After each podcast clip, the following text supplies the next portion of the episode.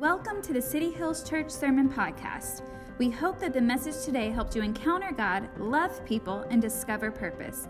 For more information about who we are as a church, head over to cityhillschurchsd.com.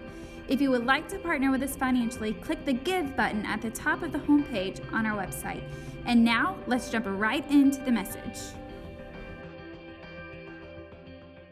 Can you believe that we are getting to the end of summer already? Like, how has this happened? What that means for us is that we are wrapping up our Something's Gotta Give series. And I hope that this has been one for you that as you are navigating different seasons, as you're going through uh, this, this is upcoming season in your life, that maybe you can have these messages to go back on. And, and our prayer has been that as you go through this series with us, that you'll recognize those areas of your life that you need to surrender to God so that He can help you be able to live your absolute best life. Last week, Lauren talked about I give up overthinking, and it was so cool to see the response to that and how many people are like, man, I needed to hear that, I needed to work on that. And so, my prayer is that that's what this series has been for you just that simple reminder consistently of how you can live out what God has called you to do. But today, just being real with you, we're going to be talking about uh, probably an uncomfortable subject, but probably one of the most important ones that we can have. And today, our statement, our big idea is I give up unhealthy finances. And I know what some of you are thinking, oh no, here we go. The church talking about money. And, and I get it. I get why you would think that. I get why you would feel that way. I've sat in some rooms where I'm like, ah, this is just cringy. Like, what are we doing? No, please don't. Ah, just stop. But here's the deal it doesn't have to be like that. Churches sometimes do a bad job talking about money, they definitely do. But the reality is that our ultimate example, Jesus, he talked about money more than he talked about heaven. Isn't that pretty crazy? Jesus, this was a big topic for him, yet he never asked anyone for money. He wasn't giving an offering speech, he wasn't consistently asking for money all the time, but he spoke to the importance of it and the role that it plays in our lives. And what Jesus understood about money that many times you and I miss is that it's actually relational. That you and I have a relationship with money. And for some of you, you have a really healthy relationship with money. You know how to keep money in its place. You know how to use it as a resource. It's not driving your life. It's not like this end goal of your life. It's not the thing that wakes you up in the morning keeps you up at night. Some of you have an incredible relationship with money. And I believe because of that, God blesses your life. But for most of us, we have a pretty unhealthy relationship with money. It's unhealthy because we feel like it's going to be the solution to almost every one of our problems. It it drives us. The lack of money drives us crazy. When we get more money than we expected, it drives us crazy. And we have this like this strange, broken, unhealthy relationship with money. And that's actually what we're going to talk about today. We're going to talk about how we can have a healthier relationship and put money in the place that it's supposed to be you see, for Lauren and I, we got married when we were young. Uh, we were 22, 21 years old when we got married. And so for us, we always kind of had this idea the first couple years like, if we can make like $35,000 a year, we'd be swimming in money. I mean, we'd just, just throw money everywhere you want to go. Like, we're good. We'll never have to worry about anything ever again. Like we just got to get a job where we can make thirty-five thousand dollars a month, a year. That that would just be incredible. And then we grew up, and then we had kids, and it was like, oh, wait a minute. Wait, we, we need more than that. That's not gonna be enough. That's not gonna be able to pay for diapers and formula and all the things that come with that. And then we decided we were going to follow the Lord's guiding and move to California. And $35,000 a year, you know, it, it, it helps, but it is not enough. It is not enough. And so that's what's interesting about money. Look at this truth on the screen. The finish line for enough always moves in each season. Have you ever noticed that? Like in your marriage and your relationships and the different seasons of your life? Like what you think is to be enough, it always changes. It always moves. It's always progressing. You get to that finish line. You get to that point of like, man, I, I remember one of our first major ministry jobs. I, my starting salary was right at $35,000 a year. And we were like, whoa, that's awesome but then we we had to move to that city and we had to we bought a house there because we were gonna live there. And then we started having kids and, and it's like what was the finish line all of a sudden was like man we're we're barely scraping by. Like we're we're just we're just making it. We're just paying the bills. Like the bills are getting paid on time but there's no excess. There's nothing like that. And the finish line consistently moves and we're, we're going to talk about that here in just a second. But for Lauren and I, we realized this specifically when we, we moved to San Diego. You see, we worked really hard. We sold our house there. We packed up everything. We, we left it all. And because of that season, because of the investment in the house that we had, we were able to like pay off all, all of our debt. The only thing that we had left was just our car note. And like, we we're in such a healthy place. And then when we moved here, we we were able to make a really good salary at the church that we got hired on and and honestly we were making more than we had ever before but we needed to because we were living in a city that was more expensive than we ever had before.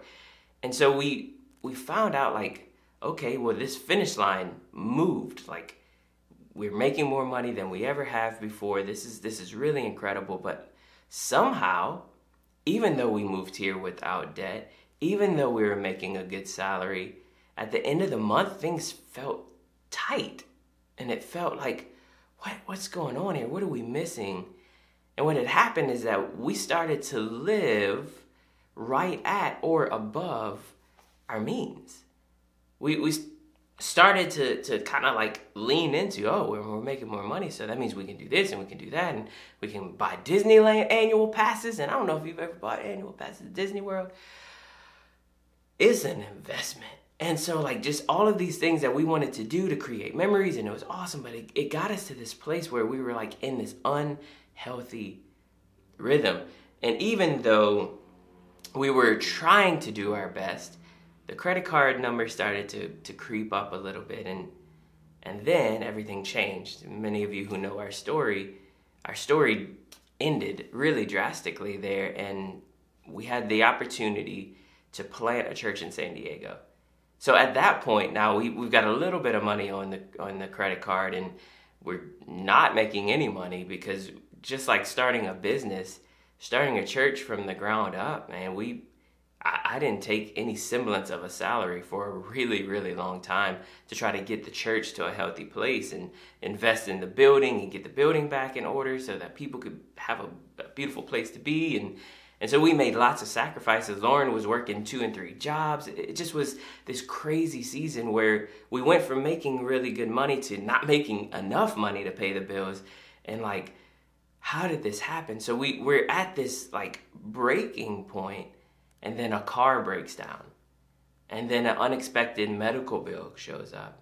And then a really down month in giving at the church happens. And so the little bit of salary that I was taking, I couldn't even take that much. Like, you guys have been there. You've experienced this where it feels like you're in a financial crisis and it's like, how did we get here? And I say all of that to, to just relate with you. Like the finish line for enough is constantly going to move. So if that's what we're just thinking in our life, that a healthy relationship with money is that we have enough, that's really just a lie because even when you get to that finish line, something's gonna change and mess it up, and you're gonna need more because there's always a point where it's not enough.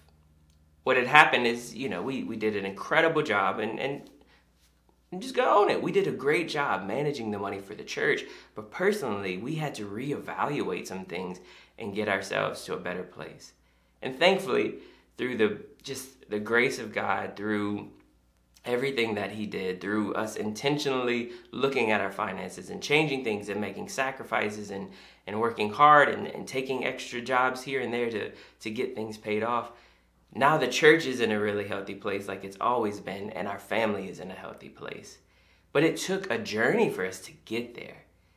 And it it's an important reminder for us, and I want you to see this on the screen. We must live with a constant understanding that we're one unintentional decision away from heading down a slippery slope. I want you to understand that that like if you're not intentional with your relationship with money, we're just one decision, one, you know, it's been a long time since we had a new car.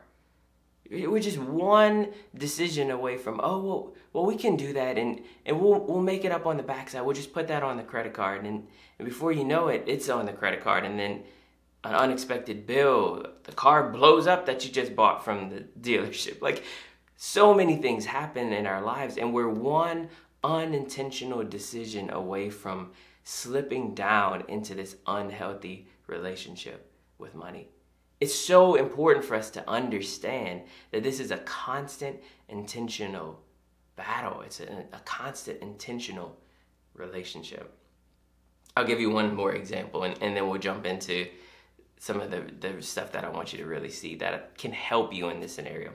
When Lauren and I first got married, uh, I grew up in the restaurant industry, and, and so I wanted some good cooking knives in the kitchen. It's like we're gonna be cooking at home. We need to get some good knives. So we went to one of those like, you know, one of those places where they like they promise you a trip if you buy a knife set. It's like you get three days in Orlando for free if you buy this knife set. Well, we fell for it. We were young, we were dumb. We paid $800 for this knife set. But the problem was we didn't have $800. So we did their financial plan. You, you just get it's it's some interest, but you know, it's just it's interest free for six months, and then the rest of the interest will kick in. I'm like, sure, no problem. Six months, we'll definitely pay it off. But we didn't. We just paid the minimum payment. And what we didn't realize is that the interest on it was like 25% every single month after this six month period. And I'm, I am embarrassed to tell you one, we never took the free trip. Two, that $800 knife set ended up costing us nearly $4,000 when we paid it off. And three, the company went out of business, so the lifetime warranty on it disappeared because the company doesn't exist anymore. It was one of those stupid, unintentional decisions that really ended up hurting us in the end because it was just like, we, we need this, we gotta have it. And it led us to this really painful lesson that we had to learn financially. So here's the deal if money is relational, what would happen if our money could talk to us? What would happen if our money could say, hey, let's sit down and have a conversation like that silly video that we watched in the beginning, what would our money say to us? What would our money say if it could talk? And the time remaining that we have, that's what I want us to talk about. Because I think there's three ways that we can give up an unhealthy relationship with our finances, with our money. And I think the first thing that our money would say to us, look at this on the screen. I can be a means to an end, but not an end. You've heard that phrase, right? It's just a means to an end. But the issue is that many times we place money as the end and not as a means to getting there. Ecclesiastes 5 and 10 says this. Look at this. So those who love money will never have enough when you love money, when that's the end, when it's the finish line, when reaching enough is the goal, you will never have enough. How meaningless to think that wealth brings true happiness. The more you have, the more people come to help you spend it. Those of you who have money can say amen. So, what good is wealth except perhaps to watch it slip through your fingers? It's just really important for us to understand that money cannot be the end. It cannot be that driving factor. It can't be the finish line for you. And for so many of us, it is. Man, if it, we say things like, man, if I could just make $60,000 a year, if I could just get that promotion, I can make that kind of money. If I could just do this, if I made this, if I could just pay off that, if I could just do this, then everything would change. And it's like that ends up being the lie that we buy into. But again, what happens when we reach that mark? What happens when we cross that $35,000 a year threshold? Then all of a sudden the thought starts to be, okay, well, my lifestyle starts to match up to that 35,000. And then for most of us, we try to live above it because we want to just a little bit more. So now we need we need 50. And then when you get to 50, you you match your lifestyle up to your your bills, your payments, your hobbies, all of that gets to that mark and then a little bit. Well, now if I could just get to 100,000, I would never have to worry. And then it, it's just this broken cycle where we think this magic number will be the end, the finish line that will solve it all. But the truth is, money cannot be the end, it can only be a means. So, ask yourself, why? Why do you need to make more money? Because that's a far more important question that we need to deal with.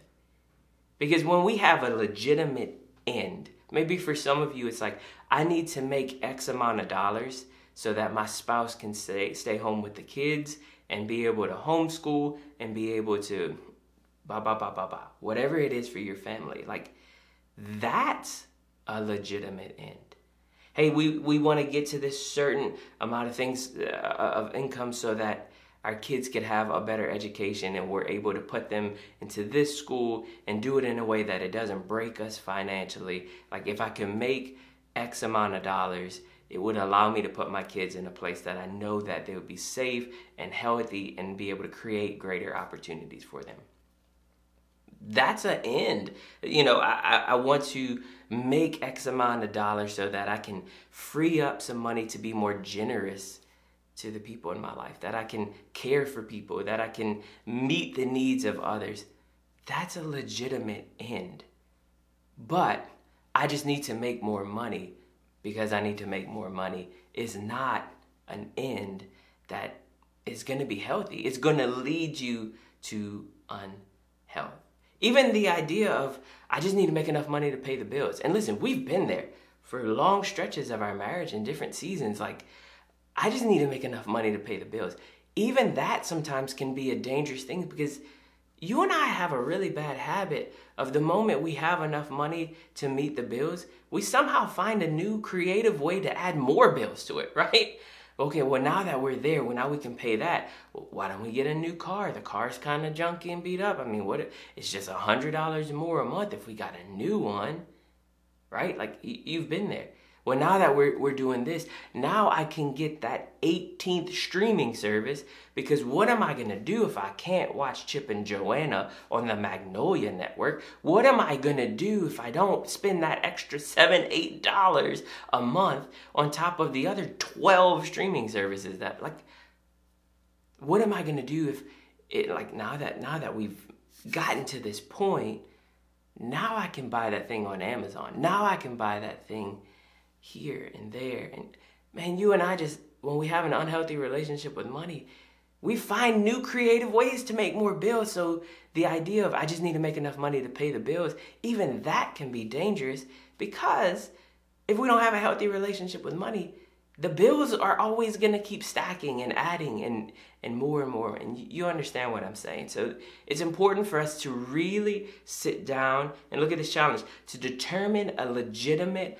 financial goal that can be your end. And that will allow your money to be a means toward it.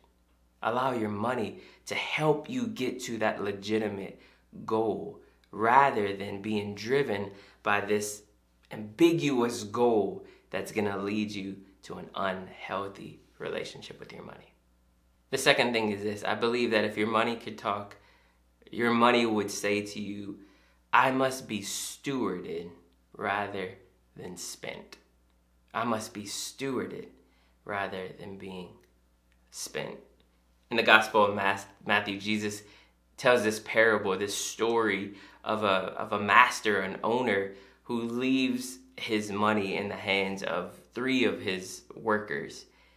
And it's an interesting story of how these three different people responded to what their master had given them. Let's check it out in Matthew 25, starting in verse 14. Again, Jesus says, the kingdom of heaven can be illustrated by the story of a man going on a long trip. He called together his servants and he entrusted his money to them while he was gone. He gave five bags of silver to one, two bags of silver to another, and one bag of silver to the last, dividing it into proportion to their abilities. It's really important. He then left on his trip. The servant who received five bags of silver began to invest the money and earned five more.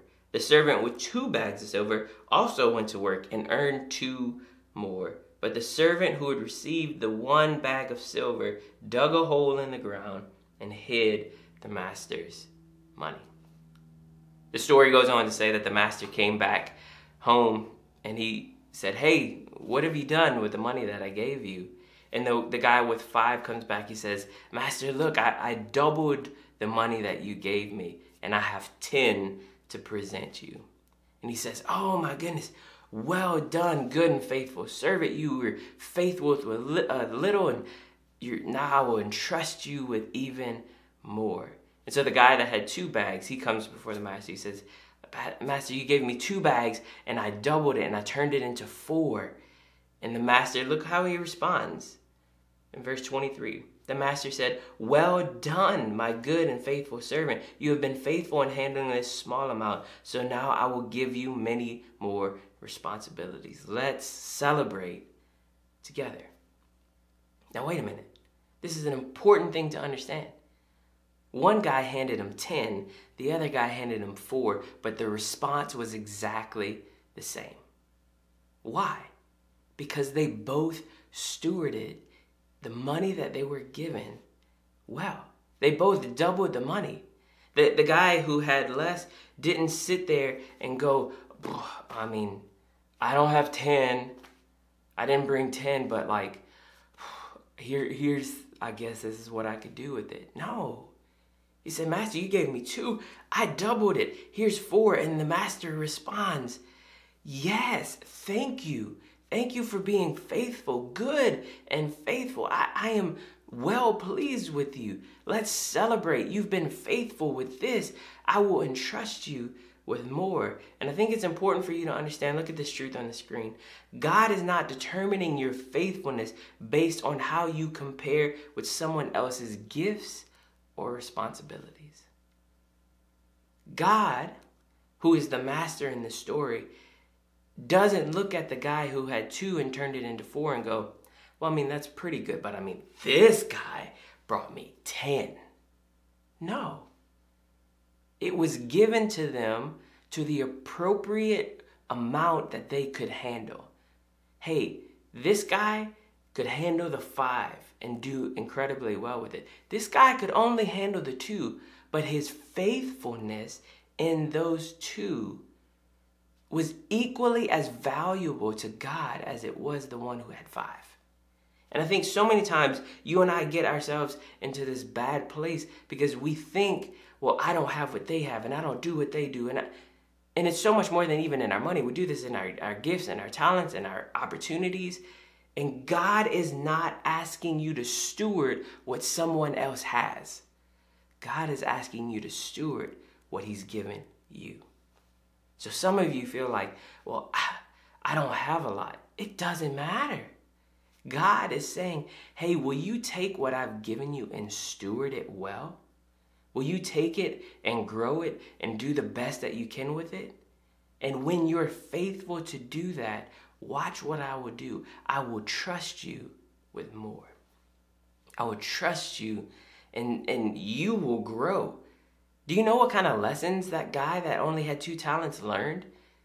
He, he learned some incredible things to learn to, to double the money, starting with that little bit of money, to start with the two the two bags of silver and he turned it into four. He learned some incredible lessons. So now that he has four, he knows how to turn it into eight. Now that he has eight, he knows how to turn it into 16.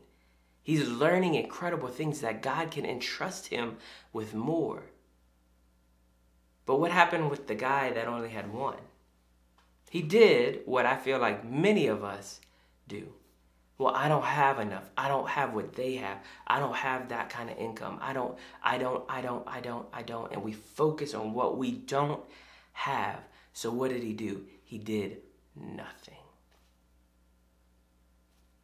He comes back to the master and he said, I was afraid of messing up. I was afraid of risking the money. I was afraid of doing this. So I just buried it. So here's what you gave me.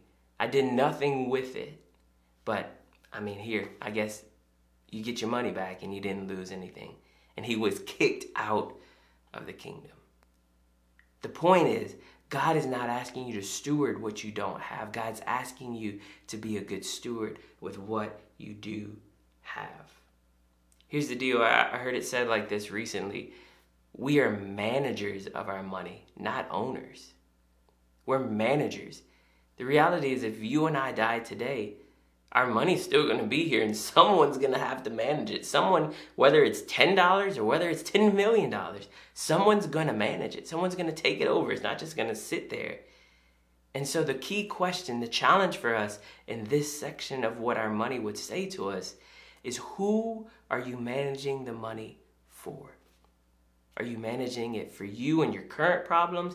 Are you managing it in a way that you're stewarding what God has given you and you're leaning into your purpose, leaning into your calling, leaning into what God wants to do through what He's given you, whether it's a little or whether it's much. Are you stewarding what God has given you? We wrap up with this. The third thing I believe that our money would say to us is this our relationship works best when we have margin. Our relationship works best when we have margin. Dave Ramsey, he's a, Christian financial guru. He says this You need to act your wage. You need to act your wage. You see, you and I, when we try to live above our means, when we try to keep up with our brother in law and our sister in law, when we try to keep up with our next door neighbors, when we turn to debt to make it seem like we're further along in life than we really are, we show our immaturity in being able to handle what God has given us. Is, is there moments where you have to go in debt to buy a house, to, to get a, yes, that, the point isn't that.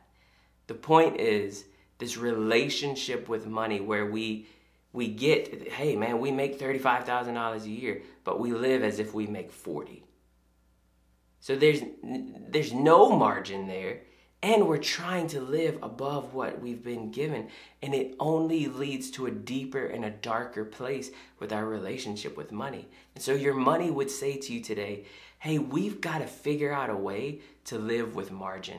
Whatever that line is for you whatever the amount of money is that you bring in figure out how to not only live below it but create some margin to create some space well how do i do that there's a million books. Dave Ramsey is an incredible resource for you. We've used a lot of his plans, and, and he's intense, but he, he he's got great resources that can help you. Live on a budget. Budget yourself to a, a place where you you get your bills and you set your life to a place where you live off a certain percentage of your money. What does that mean? Don't live at 110% of your income. Try to live at like 85, 80. Maybe for some of you, it just starts by saying, hey, I'm going to live at 95%. And that requires a big sacrifice in your life because you're living above your means. Budget, steward what you have, create some margin in your life, eliminate the debt in your life. Have an honest evaluation of where you are with your money. Evaluate where you are. Don't pretend, well, you know, that I know I have a raise coming in six months, but you don't have it now. So you can't live as if you have that because if COVID did anything, it proved to us that life can change on a spot. So we can't live waiting for something. We have to live where we actually are to steward what we have well. But the key question, and, and this is this is what I really want you to understand as we wrap up today. The key question is why? Why should we do this? Why should we live with money not being the end, but being the means?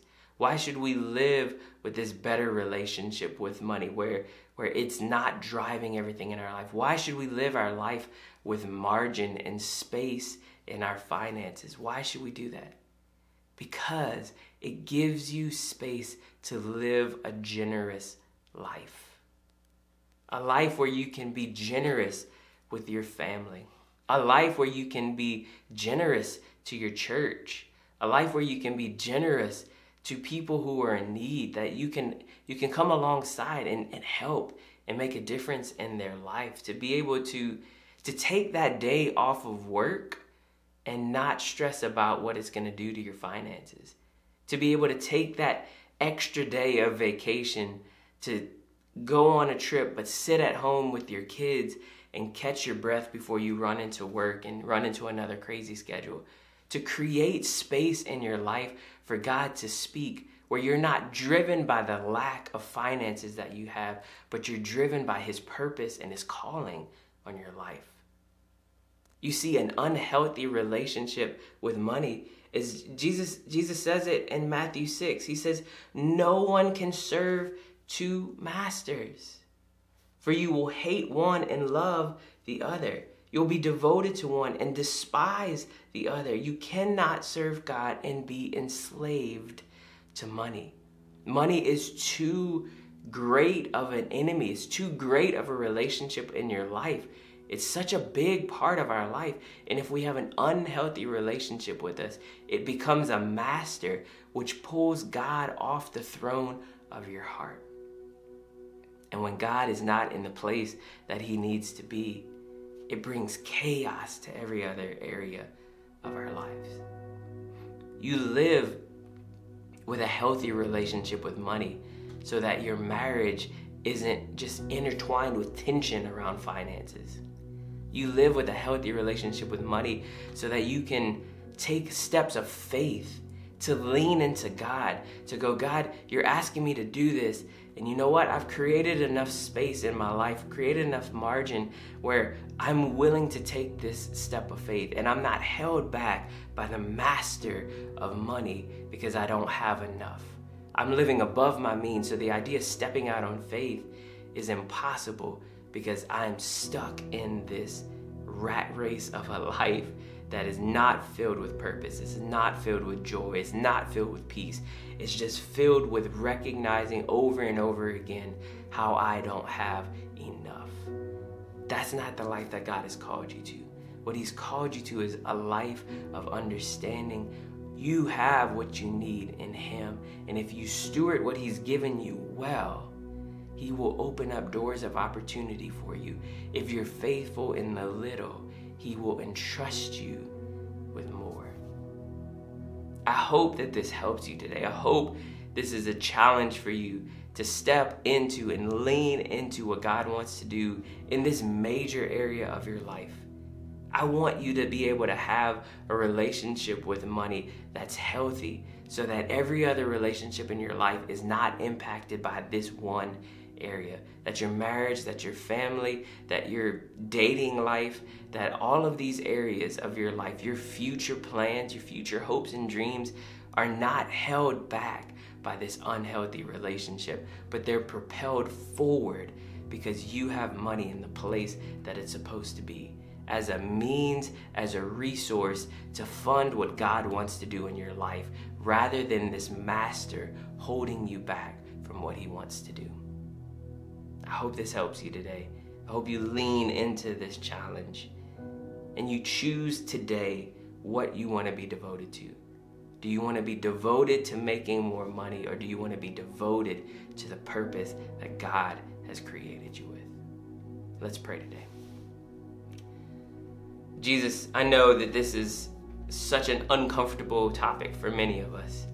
And honestly, for me, God, it's, a, it's an uncomfortable topic to, to preach a message on.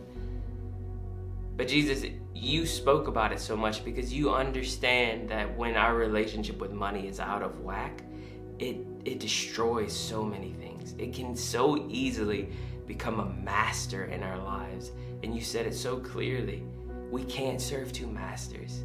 So, Jesus, give us the boldness, give us the clarity of mind, give us the resources and the, the courage to be able to step out and, and make the intentional decisions that we need to in order to find out how to have a healthier relationship with our money.